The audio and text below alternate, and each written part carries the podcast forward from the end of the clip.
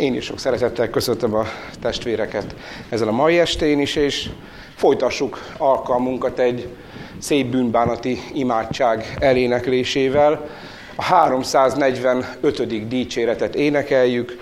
Ím nagy Isten, most előtted, szívem, kitárom. Hajtsuk meg a fejünket és imádkozzunk.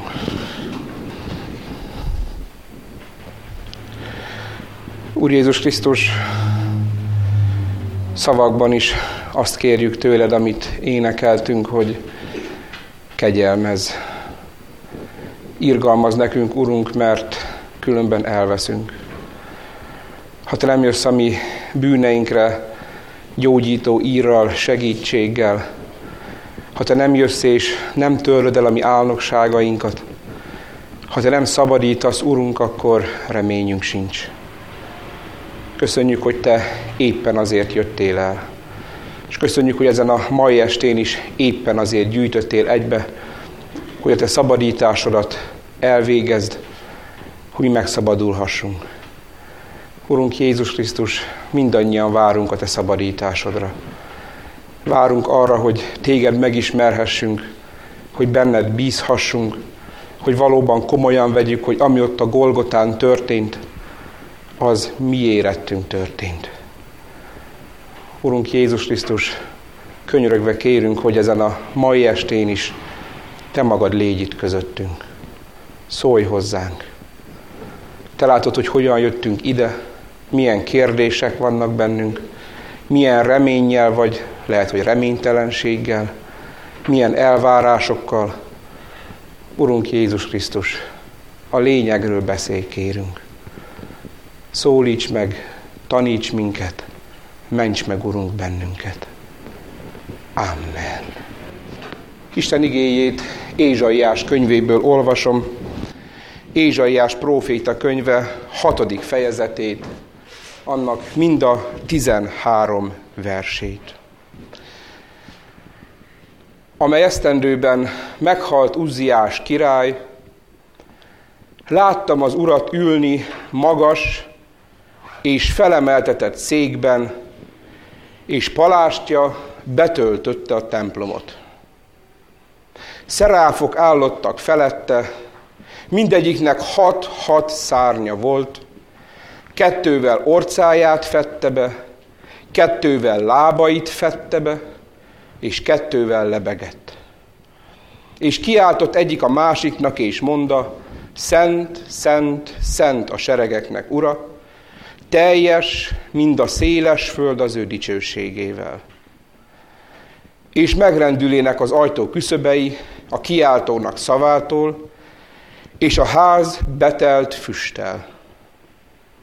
Akkor mondék, jaj nékem, elvesztem, mivel tisztátalan ajkú vagyok, és tisztátalan ajkú nép közt lakom, hisz a királyt, a seregeknek urát látták szemeim. És hozzám repült egy a szeráfok közül, és kezében eleven szén volt, melyet fogóval vett az oltáról. És illeté számat azzal, és mondta, ímé, ez illeté ajkaidat, és hamisságod eltávozott, és bűnöd elfedeztetett. És hallottam az Úrnak szavát, aki ezt mondta, kit küldjek el, és ki megy el nékünk. Én pedig mondtam, imhol vagyok, küldj el engemet. És mondta, menj, és mondd ezt e népnek, halván halljatok, és ne értsetek, s látván lássatok, és ne ismerjetek. Kövérítsd meg a nép szívét, és füleit dugd be, és szemeit kend be, ne lásson szemeivel, ne halljon füleivel, ne értsen szívével, hogy meg ne térjen, és meg ne gyógyuljon. És én mondék, meddig lesz ez, Uram? És monda, míg a városok pusztán állanak lakos nélkül, és a házak emberek nélkül, és a föld is puszta lészen és az Úr az embert messze elveti, s nagy pusztaság lészen a földön. És ha megmarad még rajta egy tized rész, ismétlen elpusztul ez is, de mint a terpentinfának és cserfának törzsük marad kivágatás után, s az ő törzsük szent mag lészen. Isten elhívására figyelünk ezen az evangelizációs héten, estéről estére, hogyan hív el Isten egy-egy szolgát, hogyan hívja el az övéit. Mindegyik este különleges a maga nemében, hogyan hívta el Isten Mózest, hogyan hívta el Isten Sámuelt. Ma azt nézzük meg, hogy hogyan szólítja meg az Úr Ézsaiás prófétát egy különleges helyzetben. Mert ez a helyzet különleges. Különleges azért, és ez nagyon sok magyarázónak feltűnik, hogy Ézsaiás prófétának az elhívásáról nem az Ézsaiás könyve első fejezetében olvasunk. Már öt fejezetet, bocsánat, hogy ezt mondom, írt a próféta, mikor tudósít arra, hogy őt elhívja az Úr. Miért? Miért nem ezzel kezdi? Hogy lehet ez? Én úgy gondolom, testvérek, hogy nem véletlen, hogy Ézsaiás elhívása itt van, ugyanis Ézsaiás már szolgálta az Urat, ő járt már az Úr útján a saját ismerete alapján, ő már egész biztos, ugye tegnap láttuk, hogy Sámuel nem ismert az Urat, mert még nem jelentetett ki neki, Ézsaiás már ismerte az Urat. Ő már üzeneteket kapott az Úrtól és adott át. És az ő szolgálata során, és ez ezért különleges, majd fogjuk látni, ennek különleges hangsúlya van. Az Úristen egy különleges feladatra hívja el, Isten ítéletét kell meghirdetni az ő népe felett, és erre az elhivatásra, erre a feladatra, erre a szolgálatra Ézsajás egy különleges, nyomatékos, hangsúlyos elhívást kap, amelyet olvastunk az Ézsaiás 6-ban. Mellesleg, emberileg nézve, az Ószövetség egyik legsikertelenebb profétája Ézsaiás. Így idővel már nem, mert mi nagyon szeretjük Ézsaiás könyvét, ugye? De amikor Ézsaiás élt és munkálkodott, akkor az történt, amit itt leír az ige. A, nép, a népszíve megkeményedett, a fülek megsüketültek, a szemek, mintha belettek volna tapasztva, nem láttak. No, Ézsaiás világosan prédikál, a nép meg fütyölt rá. Na de hogy is történt ez az elhívás? Azzal kezdődik az igénk, hogy amely esztendőben meghalt Uzziás király, láttam az urat ülni magas és felemeltetett cégben. Testvérek, amikor hozzánk szól az Úr, akkor azt határozottan tudjuk. Tegnap láttuk Sámuelnél, hogy mikor megszólítja őt az Isten, ő tudta, hogy most őt megszólította valaki. Az hitte, hogy éli a főpap. Itt is Ézsaiás hajszál pontosan tudja, mint egy dátumhoz tudja kötni, hogy most szólított meg az Isten. Abban az esztendőben, amikor meghalt Uziás király.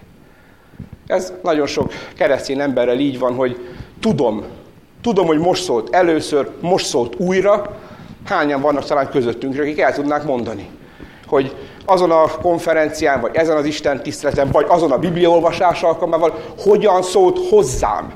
Nem úgy általánosságban a hívők, hanem személy szerint hozzám, hogyan szólt az Isten. Mert az Isten mikor megszólal, az mindig ebben a világban, jól meghatározott szituációban, jól meghatározott körülmények között, történelmi időben történik. Ézsaiás is tudja, ezért fontos. Amikor Uziás meghalt, ezt az olvasók tudták, nekünk már problémás ennek kiszámolni, de amikor Uziás meghalt, akkor az Úr engem megszólított. Hogyan? Különleges módon. Láttam az urat ülni magas és felemeltetett cégben. Palástja betöltötte a templomot, szeráfok voltak mellette. Felett, mellette. Kit látott Ézsaiás? Azt mondja, hogy láttam az urat. Na de ugye jó biblia ismerő reformátusok vagyunk, tudjuk, hogy az Isten lélek, őt nem lehet látni. Akkor kit látott Ézsaiás?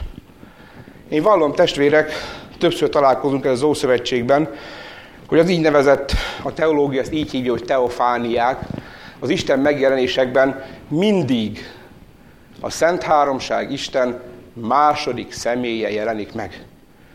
Én egészen biztos vagyok benne, hogy itt Ézsaiás a Szent Háromság Isten második személyét, azaz a Krisztust látta, aki majd Betlehemben testé lett, testet öltött, és ugye Jézusnak neveztetett. De tudjuk János evangéliumából, hogy Jézusnak a léte nem a fogantatás pillanatában kezdődött, hanem öröktől fogva volt. A Szent Háromság második személye, amely Krisztus, a preexisztens Krisztus, tehát a születés előtt is létező, öröktől fogva létező Krisztus jelenik meg itt. Gondoljunk, hogy mikor az a Jákob a jabbók révénél tusakodik az Úr angyalával. Ott is a preexisztens Krisztus jelenik meg. Vagy Józsuénál. Ott is a preexisztens Krisztus. Az a Krisztus, aki majd Jézusban megismerjük személyesen. Látta az urat ülni, magas és felemeltetett trónuson, látta az ő hatalmát, az ő dicsőségét. Illetve ez sem egészen pontos, mert Isten dicsőségének egy tompított változatát. Mert az Úristen teljes dicsőséget beragyogta volna a templomot, akkor a Ézsaiás megsemmisült volna. Az Úristen szerette annyira Ézsaiást, hogy nem a teljes ragyogásával vakította előtt, hanem csak megmutatott magából valamit. Gondoljunk bele, hogy amikor a Sinai hegyen megjelenik az Úr, és ugye a törvényarásnál körülveszi a hegyet Izrael népe, több mint egy millió ember, és elkezd szólni az Úr, akkor a többiek, ja Istenem, csak az Isten többet hozzá ne szóljon. Mondják is Mózesnek, hogy hé, Mózes, legközebb te menj fel a hegyre, az, amit mond az Isten, azt megcsináljuk, de velünk ne beszéljen, mert ez valami rettenetes dolog volt. Ott sem látták az Isten teljes hatalmát, dicsőségét, és mégis megijedtek. Itt is. Ézsaiás lát valamit az Istenből, látja, hogy milyen hatalmas, felemeltetett székben, és az ő palástja betöltötte a templomot. Szeráfok, angyalok voltak felette. Mindegyiknek hat szárnya volt. Na hát, miért pont hat? Ez is nagyon fontos. Hat szárnya volt, kettővel lebegett. Ezt értjük. Ne potyanjon le, a gravitáció hat, angyalok lebegtek. Kettővel meg az angyalok betakarták a orcájukat. Hát azt meg minek? Nem azért, mert olyan csúnya volt Ézsaiás, hogy nem akartak ránézni. Miért takarják be az angyalok az orcájukat? Testvérek, én vallom, hogy Kálvin János értettem meg ezt talán legmélyebben, és írja az ő kommentárjában, és ez engem nagyon megragadott, hogy tulajdonképpen az angyalok kiábrázolják, hogy az Isten dicsősége, az Isten fensége, az Isten hatalmassága olyan nagy, hogy még az angyalok sem nézhetnek rá úgy, hogy mondjam, tehát minden következmény nélkül. Tehát, mint egy ők is befedik, hogy az Isten dicsőségét ők sem bírják elviselni. Hát még a bűnös ember hogy bírná elviselni? Isten bűngyűlölő haragja, mely izzik. Hogy nézhetnénk mi abba bele? Az angyalok is inkább nem néznek az Úrra, elfedezik az arcukat. És miért fedezik el a lábukat? Mert az arcukat már ér, de a lábukat. Erre meg azt mondja Calvin, hogy tulajdonképpen az angyalvilág meg az meg elfedezve a lábát, mint egy lefelé is kiábrázolja az ember, hogy az ember sem nézhet az angyalokra, az ember sem kíváncsiskodhat bele az angyalvilágba önhatalmulag. Az angyalvilág, tudjuk róla, hogy vannak, sok mindent tudunk róluk, de mégis egy rejtett világ. Ézsaiásnál megjelenik egy látomásban itt a templomban, kettő, két szárnyukkal befedik az arcukat, kettővel a lábukat, mint egy jelez, hogy ők sem nézhetnek az Isten dicsőségébe, de őket sem lehet önhatalmulag az embernek kikutatni. Ráadásul ezek az angyalok még beszéltek is. Az egyik kiáltott a másiknak, és valami különöset mondanak. Azt mondja az egyik a másiknak, szent, szent, szent a seregeknek ura. Hát ennek a kijelentésnek mi örülünk, de én szomorú is vagyok miatta, testvérek.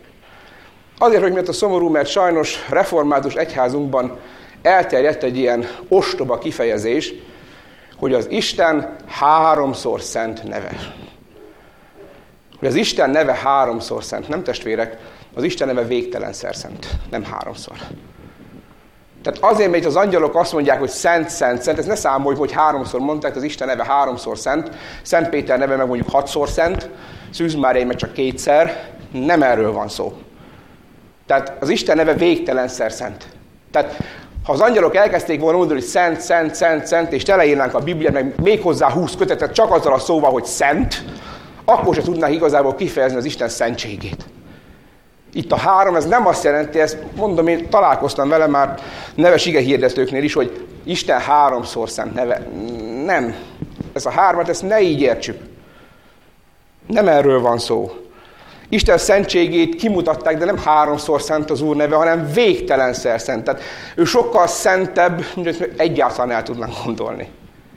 Nem úgy, hogy vannak a kisebb szentek, nagyobb szentek, az Úristen meg egy hatalmas nagy szent, hanem az Isten és a teremtett világ között olyan értelemben nincs összefüggés, hogy fokozatilag, hogy ez szentebb, a szentebb, meg a legszentebb. Az Isten annyira szent, hogy tulajdonképpen nem is tudjuk el se képzelni.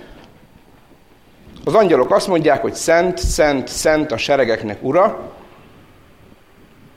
és hozzá tesznek egy furcsa kifejezést, és teljes az egész föld az ő dicsőségével. Ez meg hogy lehet?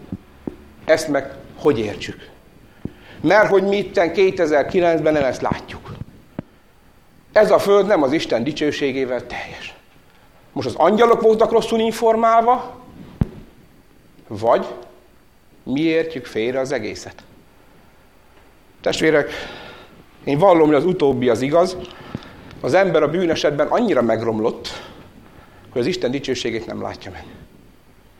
Nem látjuk meg az Isten dicsőségét. A teremtett világ ismeri. Az égi madarak dicsőítik az Urat. Isten dicsőíti a nap, a hold, az égi test. Testvérek, Isten dicsőítik a kövek. Csak mi nem. Csak az ember nem. Sokszor még a keresztény ember sem. Nekünk is vannak a panaszaink, az elvárásaink, nekünk is vannak az Úristennel szemben a követelőzéseink, és nem látjuk, hogy teljes az Isten dicsőségével az egész föld. Nem látjuk az Isten mennyi ajándékot, mennyi ö, kegyelmet, mennyi szeretetet adott nekünk. Figyeljük meg, az imádságaink tele vannak sokszor panaszkodás, hogy Urunk, ez sincs, az sincs, jobban fáj, mint tegnap, meg több. Panaszkodunk. És nem, hogy dicsőítenénk őt. Pedig az Isten dicsősége meglátszik. Mi vakultunk meg. Római levél első fejezet 17., 18., 19. verse erről tanít. A pogányok is látják az Isten dicsőségét, és mégsem dicsőítik az Urat. Az angyalok mit mondanak? Teljes ez a föld az Isten dicsőségét hirdeti. Ó, milyen gyalázat miránk nézve, emberekre nézve, ó, milyen gyalázat keresztjénekre nézve, hogy mi mégsem dicsőítjük őt. Megszólal az angyal, szent, szent, szent a seregeknek ura, és teljes az egész föld az Isten dicsőségével. Megrendülnek az ajtó küszöbei, a kiáltónak szavától és a ház betelt füstel. Mintha a törvényadás helyén lennénk, ott a sinainál, reng a hegy ott is, meg füstölög, itt is, megrendültek a ajtó küszöbei, remeg a templom, innen láthatjuk, hogy nem egy egyszerű emberi szó szólalt meg, hanem itt az angyalvilág üzent, és a ház betelt füstel. Hát az meg minek? Testvérek, ez is nagyon beszédes azért, hogy az ember az Úristent önhatalmulag, tegnap volt már erről szó, nem kutathatja ki. Mi csak annyit tudhatunk meg az élő Istenből, amennyit az élő Isten nekünk kijelent. Ezért adta a Szentírást. Itt van, ezzel tanulmányozhatjuk. Máshogy meg nem. A Biblia az Isten szava, ha meg akarjuk ismerni az Istent, akkor ezen kell elkezdenünk tanulmányozni, és nem a meditáción. Hogy ki mit gondolt, meg mit látott, meg mit hallott. Kedves barátom, te azt gondoltál, azt láttál, amit akartál, én elhiszem, hogy látott. De az nem az Isten üzenete volt. Az Isten üzenete itt van előttünk. Meg akarjuk ismerni őt? Tessék, vedd elő. Lehetőséged van, de más meg nincs. Nem kutakodhatunk bele. Nem kezdhetjük el, nem kereshetjük, nem, nem kutathatjuk az Istennek a titkait. Ézsás is látja a templomban az Urat, és füst van. Nem csiskodhat fölöttébb. Amennyit az Isten kijelent, a kijelentett dolgok a mieink, azzal gazdálkodhat, abban megismerheti őt. De annál többet nem. És akkor megszólal a próféta, jaj nékem, elvesztem. Testvérek, Ézsajás nem azt mondja, hogy halleluja. Amikor valaki az élő Istennel találkozik szemtől szembe, az az ember megijed, az megrémül. Miért? Mert az átéli, hogy micsoda iszonyatos különbség van köztem és az élő Isten között. Olyan nagyon szomorú, hogy sokan gondolkodnak mai világunkban is úgy, hogy ó, majd ha az Isten szín elé kerülök, akkor majd én velem megbeszélem a dolgaimat, majd én nem kell, hogy nekem könyörüljön, mondta múltkor egyik kedves rokonom, egyik testvéremnek a lánya, hogy ó, Gyammán Tibor, hát nekem neked jelmezen az Isten, hát jaj, mondom, te szegény. Ha majd én elmegyek, és majd megbeszélem vele. Uh-huh. Meg az élő Isten, meg fogod látni a testi világot elhagyva, ahol nagyon nagy csend lesz ám. Ott mi nem fogunk mondani semmit. Az ember ott megdöbben, ott átéli, hogy milyen is vagyok én valójában. Megrendültem. Jaj elvesztem, jaj végem van. És el tudom képzelni, hogy Ézsajás várta a halált. Hát ott az Úr, Úristen, milyen vagyok. Elvesztem. Ennyi volt. Láttam az Isten hatalmát megjelenni. Jaj nékem, elvesztem, mivel tisztátalan ajkú vagyok. Micsoda? Hát a többi, bocsánat, testrésze, csak az ajka. Azt mondja Calvin ezzel a verssel kapcsolatban, hogy ez meg azért fontos, hogy a prófét, aki már ismerte az Urat valamennyire, aki már üzenetet kapott az Úrtól, aki már szolgált az Úrnak a szájával, ami úgymond emberileg nézve a legszentebb, mert a szájával szolgált, a szájával dicsőíti az Urat. A legszentebb testrészére is azt mondja, hogy tisztátalan. A többi meg még tisztátalanabb. Nem az jelenti, hogy Ézsesnek csak a szája volt koszos, a többi meg rendben van, hanem ami emberileg nézve a legtisztábbnak tűnik, az is Isten előtt mocskos. Testvérek, ilyenek vagyunk ám mi. Akár lelkipásztor, akár presbiter, akár csak egy egyszerű keresztény ember, egyszerű, hát nem egyszerű, mert mindannyian Isten csodái vagyunk. Hát milyen a mi szánk? Miket mondunk? Nem mondjuk, mert jó neveltek vagyunk sokszor. Uh-huh.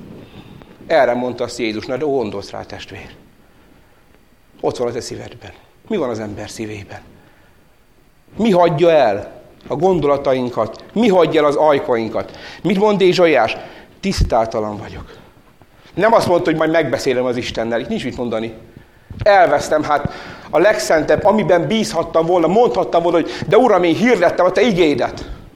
Meglátja az Isten dicsőségét. Tisztátalan vagyok. Esélyem sincs. Mentségem nincs. Nem tudok mire hivatkozni, mert avira hivatkozhatnék, az is Isten előtt piszkos, mocskos, tisztátalan ajkú vagyok. És tisztátalan ajkú nép közt lakom. Az a nép, amelyben élek. Figyeljük meg, nem függetleníti magát a néptől. Isten emberére ez mindig jellemző. Nem azt mondják, hogy Uram, a te néped az ilyen meg olyan, hanem mindig úgy beszélnek, hogy mi. Ott van például Nehémiás. Ugye a fogság utáni a Jeruzsálem újraépítésénél munkálkodó Isten szolgálja, amikor bűnbánt imádságot, tehát úgy beszél, hogy mi vétkeztünk. Pedig már ott a 70 év eltelt, már fogságban a nép. Itt is azt mondja Ézsajás, hogy mi vagyunk, tisztátalan ajkú nép lakom. Nem azt mondja, hogy én fönn vagyok a hegyen, a nép meg ott lent a bűnben, hanem én is bűnös vagyok, de ők is. Egyformán azok vagyunk. Elvesztem. Miért? Mert látták a szemeim a seregeknek urát. Láttam az élő Istent. Elvesztem. És el tudom képzelni, hogy Ézsajás tényleg várta a halált. Ennyi. És akkor döbbenetes dolog történik. Ézsajáshoz repült egy angyal, kezében, amely egy, volt egy fogó, és a fogóban volt egy parázs, amit az oltáról vett. És illette számat azzal, és mondta, ímez illetti ajkaidat, hamisságod eltávozott, és a te bűnöd elfedeztetett. Nem azt mondja, hogy nem vagy tisztátalan ajkú, hanem azt mondja, hogy megbocsátatott a te bűnöd. A te hamisságod eltávozott. A te bűnöd elfedeztetett. Mi történt? Isten mennyei akcióval belenyúlt Ézsaiás életébe, és Ézsaiás bűnei megbocsáttattak. Testvérek, Jézus Krisztus Golgotai váltság halálában pontosan ez történt mindannyiunk életére. Jézus Krisztus minden bűnünkért tökéletesen, maradéktalanul eleget tett. Na de mondhatná valaki, és a holnap vétkezek, testvér Jézus azért is eleget tett. Na de mi van, hogyha húsz év múlva vétkezek, ha még megérem? Jézus azért is eleget tett. Ha valaki Jézus Krisztussal találkozik, átéli tulajdonképpen ugyanezt, hogy én bűnös vagyok, tisztátalan ajkú vagyok, és tisztátalan ajkú nép közt élek, és nem azt mondja az angyal, hogy ó, Ézsai esetem mégiscsak külön vagy. Isten hallgatólagosan helyben, hogy tényleg az Ézsaiás, tisztátalan, olyan vagy, olyan a te beszéded, olyanak a gondolataid. Méltó vagy a gyehennára. Ahogy úrvacsorakor szoktuk mondani, és bólogatunk is rá, hogy Isten igazságos ítélete szerint halált és kárhozatot érdemlünk. Persze nem nagyon szoktuk hinni, de tényleg azt érdemlünk. Válaszoljuk rá, hogy igen, én ezt hiszem és vallom. Ézsaiás és kibírja, tisztátalan vagyok. Jön az angyal, hoz egy parazsat, és megbocsátatott a te bűnöd. Miért kellett a parázs? Isten nem megtette volna a trónusról, hogy hát Ézsaiás, megbocsátott a te bűnöd. Testvérek, azért kellett a parázs, és ez azért nagyon hangsúlyos, hogy Ézsaiásnak ez egy sákramentum volt. Egy külső jel. Nem a parázs égette ki a bűnt Ézsaiásból. Nem az tisztította meg, nem azt mondja itt az angyal, hogy lásd itt ez a parázs, és ez most megtisztít téged. Hozta a parázsat most azzal, hogy mit ért, mit, nem menjünk be, hogy akkor megégett Ézsásnak a szája, meg leégett a... Nem ez a lényeg. Az Úristen külső jelet adott ahhoz, amit ő lelkileg Ézsajárban belül cselekedett. Pont úgy, mint a sákramentum. Veszük a kenyeret meg a bort az úrvacsorában, nem a kenyér meg a bor törje a bűnömet, hanem Jézus a kereszten. Az csak egy sákramentum. Ézsajásnak jött az angyal, hozta a parazsat, érintette a száját, az Ézsajás átélte, és közben kapta Isten igét az üzenetet, hogy megbocsátatott. Úgy, hogy a keresztelésnél leöntjük a gyerek fejét víze, nem a víz, de sima snasz mezei csapvíz. Abban semmi extra nincs. Az egy külső jel, hogy ahogy a víz lemossa a test szennyét és végigfolyt a gyerek fején, Jézus Krisztusnak a vére ugyanúgy eltör mi bűneinket. Miért bocsátatott meg Ézsaiásnak a bűne? Jézusért. De azért tökéletesen. Nem azt mondta az Úr, hogy Ézsaiás, van egy kis domestos, most ki a szádat, és akkor majd tiszta lesz. Moshatott domestosszal nem lesz tiszta. Nem azt mondta, hogy Ézsaiás, te menj el, és egy jó tréninggel vegyél részt, akkor majd megtisztulsz.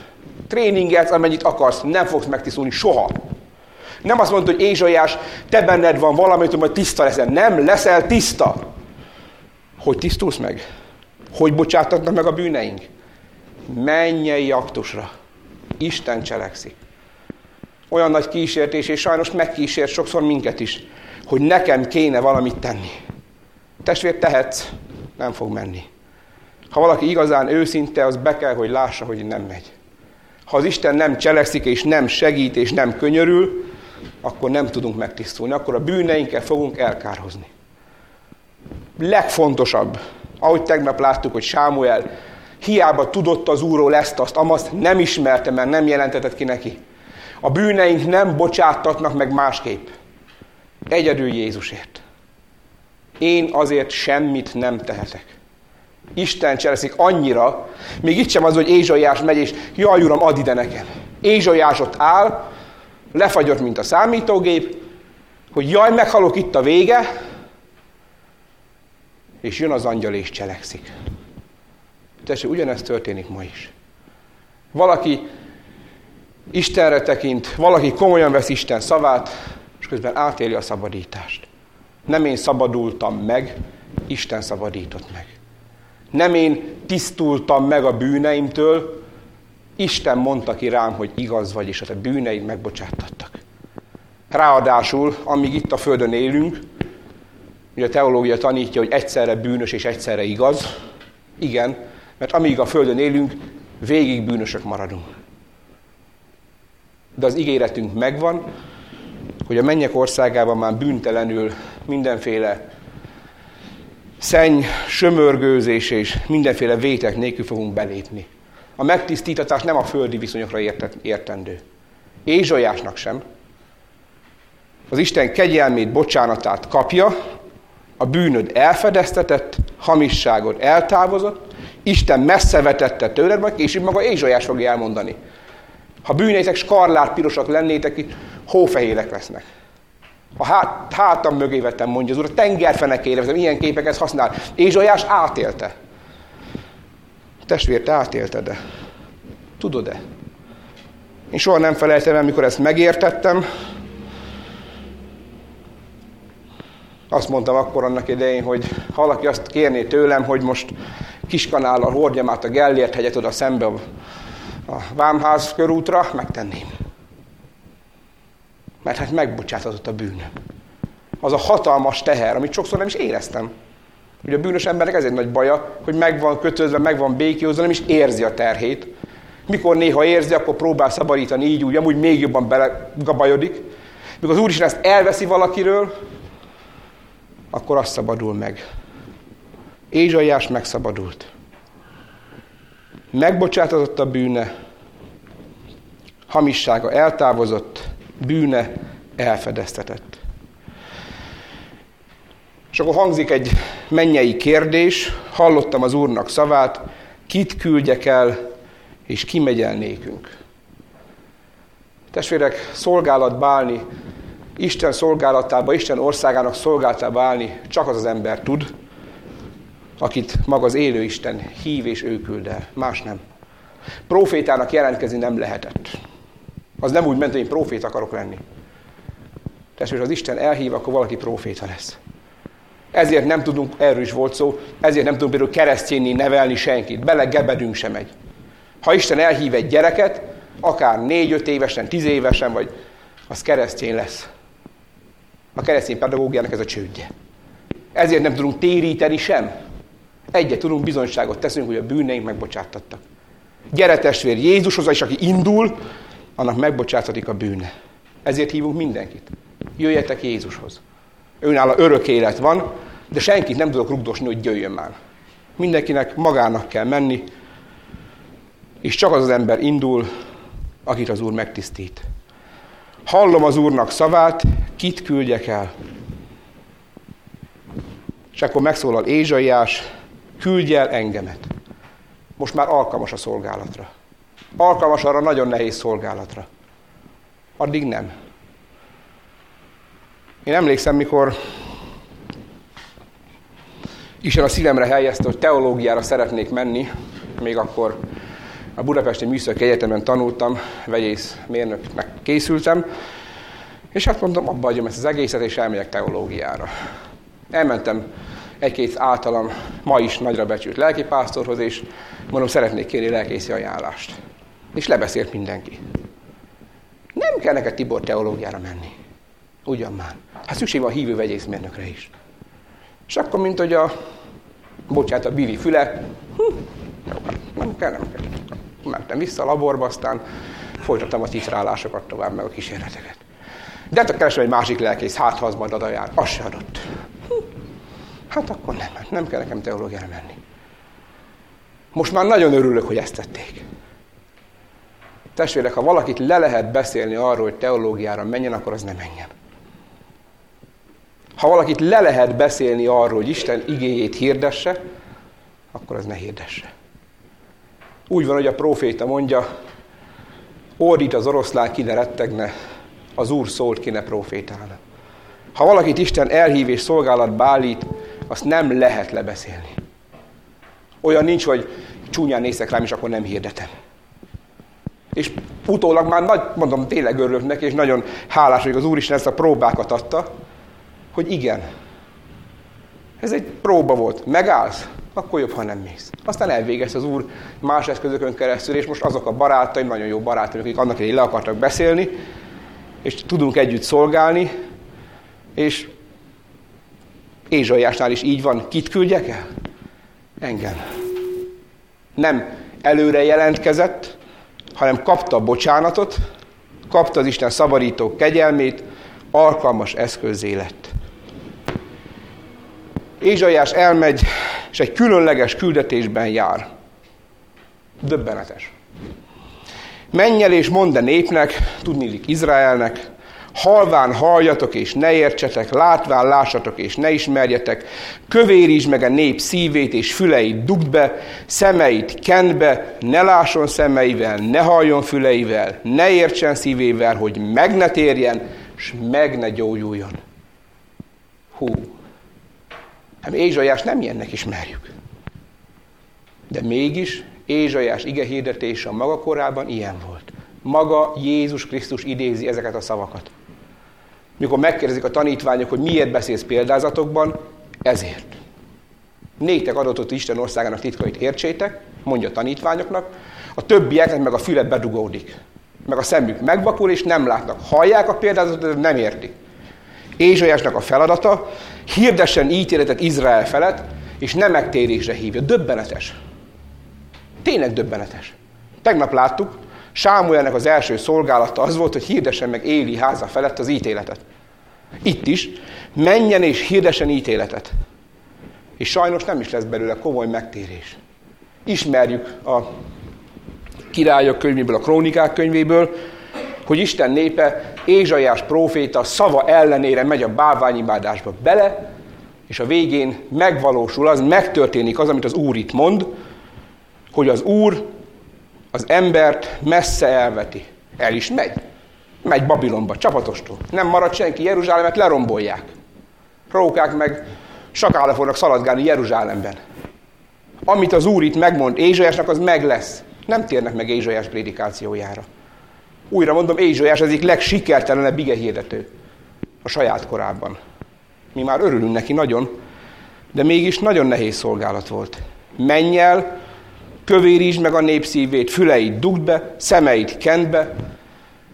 Tessék, a profitai szolgálat soha nem könnyű. Ma sem. Igét hirdetni soha nem könnyű. Nekem mondták már többen, hogy jó, hát a lelkész az csak beszél. Uh-huh.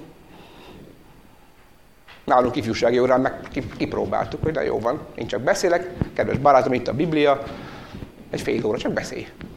Annak legyen eleje, közepe, vége, abban legyen üzenet, és Jézusról szóljon. Az egyik leghangosabban hirdető ember úgy izzadt, hogy csak csoda. Csak beszélni kell. Nem kell kapálni, nem kell kaszálni. Tudok, én azt is csináltam. Nem könnyű szolgálat. Ennek terhe van. Nem könnyű ezt így végezni, hogy kimegy Ézsaiás, prédikál, és aztán majd a nép megháborítójának, meg sok mindennek fogják őt nevezni. Lesz majd ő szeretetlen, meg békétlen, meg csak az Isten igét hirdeti. Ma is. Valaki hirdeti az igét, testvér, nehéz szolgálat.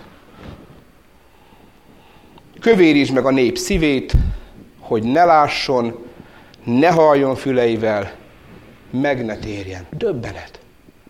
Nem azt mondja, hogy térítsd meg a népet. Meg ne térjen a nép. Menjen az ítéletre. És menni fog. Félelmetes. Csak úgy párhuzamként nagyon röviden, nálunk a mi gyülekezetünkben most pont erről van szó. Ézsajásnak portása volt Jónás próféta. Jónás az Úristen Ninivébe küldi. Jónásnak is azt mondja az Úr, hogy menj el, és hirdesd Ninive pusztulását. Jónás elmegy, és Ninive megtér. Jó, nem annyira egyszerűen megy, de elmegy. És Ninive megtér. Ézsajás elmegy hova? Isten népéhez, és Isten népe nem tér meg. Úgy bele döbbentem, és most nagyon őszintén, nem ennek a jeleit látjuk manapság? Hogy a keresztjén, keresztjén, magát keresztjének való Európa, vagy Magyarország nem figyel az Isten szavára. Olyan országok meg, ahol még üldözik a kereszténységet ma is. Vannak ilyen országok, meg ébredések vannak. Nem, nem ezt éljük át, hogy kezünkben van a Biblia. Több mint 400 éve minden magyar ember olvashatná és nem teszi. Azzal indulhatna minden napunk, oda érkezhetnénk minden este, hogy az Úristen szín előtt vagyok, és nem tesszük. Gyerekeinknek nem mondjuk-e, unokáink nem látják, azon még nem kaptak rajta minket, hogy Bibliát olvasnánk. Nem ez van. Közben magyarázunk, csak nem térünk oda az Úrhoz. És megijed Ézsaiás a feladattól, és megkérdezi, meddig lesz? Míg a városok pusztán állanak, lakos nélkül, a házak emberek nélkül, és a föld is puszta lesz, és az Úr az embert messze elveti, nagy pusztaság lészen a földön, és ez meg lesz. Nabukodonozor jön és elviszi Jeruzsálemet. Elvisz mindenkit, gyereket, időst, asszonyt, csecsemőt, mindenkit elvisznek. Megtörténik az, amit az Úr itt Ézsajásnak megmond. Gondoljunk bele, hogy még ezután tíz király lesz. Nem, nem azonnal, elég hosszú idő telik el, ugye Uziás király halálakor volt ez a látomás, és majd Sedékiás vagy Citkija idejében történt meg a fogságra vitel, ő tíz királlyal ezután lesz. Tehát elég hosszú idő, de megtörténik. És Isten kegyelme mégis felragyog itt a 13. versben, és ha megmarad még rajta egy tizedrész tudnik a földön, ismételten elpusztul ez is, de marad egy maradék, marad egy törzsök lesz egy kis semmi, amit emberileg leírnak. Az a föld alatt van, nem látszik, de az majd szent mag lesz. Testvér, ezért nem kell kétségbe esni, és ezért nem esek én se kétségbe, minden okunk meg lenne. Az egyház nem kell, az egyház ne beszéljen, ne szóljon, Jézusról hallgassunk, karácsonykor ünnepeljünk mást, ne az Úr Jézust, húsvét legyen a nyuszi ünnepe, ez minden, csak, csak, csak az evangélium nem kell. Testvér, ne es kétségbe az Úristen hagy egy magot, itt is. Lesz majd, mint a terpentinfának, mikor kivágják, lesz a törzsöke, amely szent mag lészen. Isten népére mindig ez volt a jellemző, hogy mindig kicsinyáj volt, mindig kisebbségben volt, és az Úristen abból hatalmas dolgot hozott elő. Hát gondoljunk bele, és ezzel szeretném befejezni, hogy valakinek mondtam kicsit viccesen, kicsit komolyan, Először meg is botránkozott az illető, hogy mondom, ne arra ugyatok át, mert az, Úr Jézusnak igen gyenge volt a PR menedzsere. Szóval az a 12, akit összeszedett, most komolyan lesz, a 12 apostol az csapnivaló. Egyik árulója, másik hitetlen, harmadik forróvérű, negyedik mindent jobban tud, ötödik akar Jézus jobb kezem mellett, vagy ilyenek voltak. Erre bízni az egyház ügyét. Ráadásul, mikor nagyon nagy szüksége lenne az Úrnak, minden hagyja, minden szalad, Az egyház ügye testvérek nem az apostolokon múlt, hanem az Úr Jézuson. Ma sem rajtunk múlik. Nekünk feladatunk, hogy tegyünk bizonyságot, és tegyük oda az Úr kezébe. A szent mag ott van, és az majd kihajt. Az majd komolyan veszi. Ez egy gyülekezetből csak négyen, öten, mert hogy ezre most teljesen mindegy, de akiket az Isten magának elhív, akik megmaradnak, azok szent maglészen. Hogyan? Úgy, hogy Ézsaiás is átél, hogy a bűnünk megbocsátatott, és az az ember a keresztjén. Nem az, aki mondja magáról, hanem az, aki hittel tudja vallani, hogy igen, Jézusért nekem örök életem van. És azt tud erről bizonyságot tenni. Olyan szép lenne, hogyha mi is ilyen emberek lennénk, tudnánk, hogy a bűnünk megbocsátatott, tudnánk, hogy Jézusért örök életünk van, és ezt mernénk elmondani. Mernénk elmondani azon a helyen, ahol vagyunk, hogy én a Jézusé vagyok. Ezt kérjük el, és ezért imádkozzunk.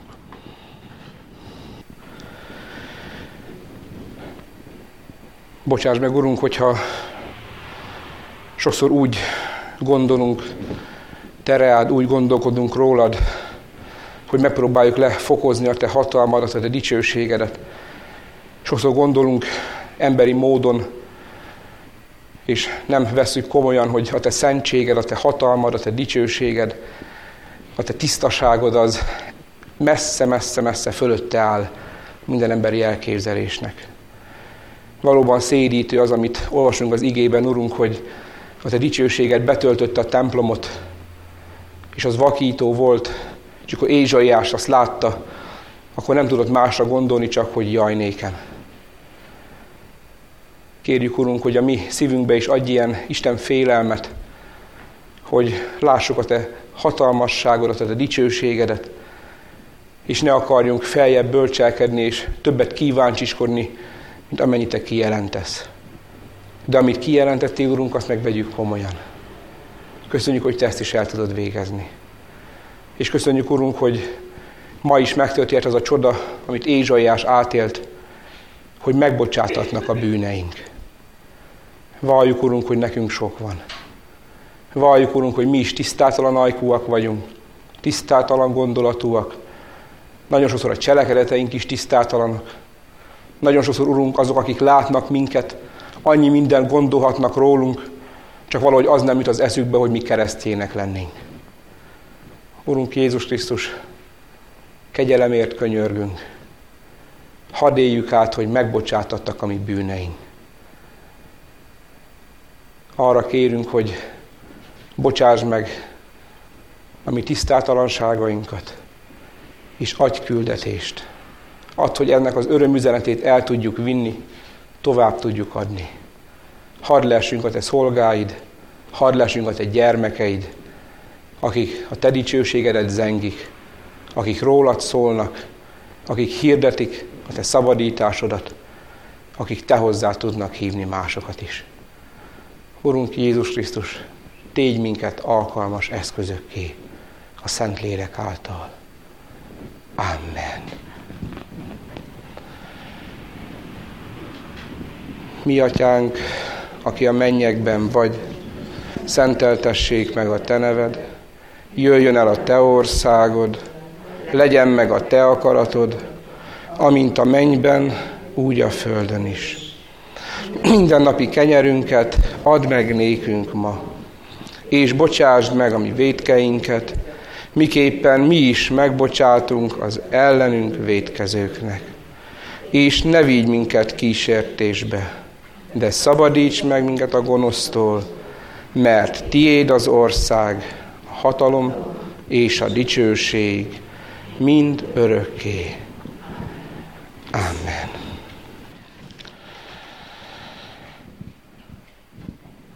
A minden kegyelemnek Istene pedig, aki az ő örök dicsőségére hívott el minket a Krisztus Jézusban, titeket ő maga tegyen tökéletesekké, erősekké, szilárdakká és állatosakká, övé a dicsőség és a hatalom, mind örökkön örökké.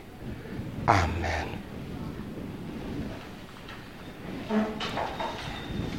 Köszönjük szépen a mai estét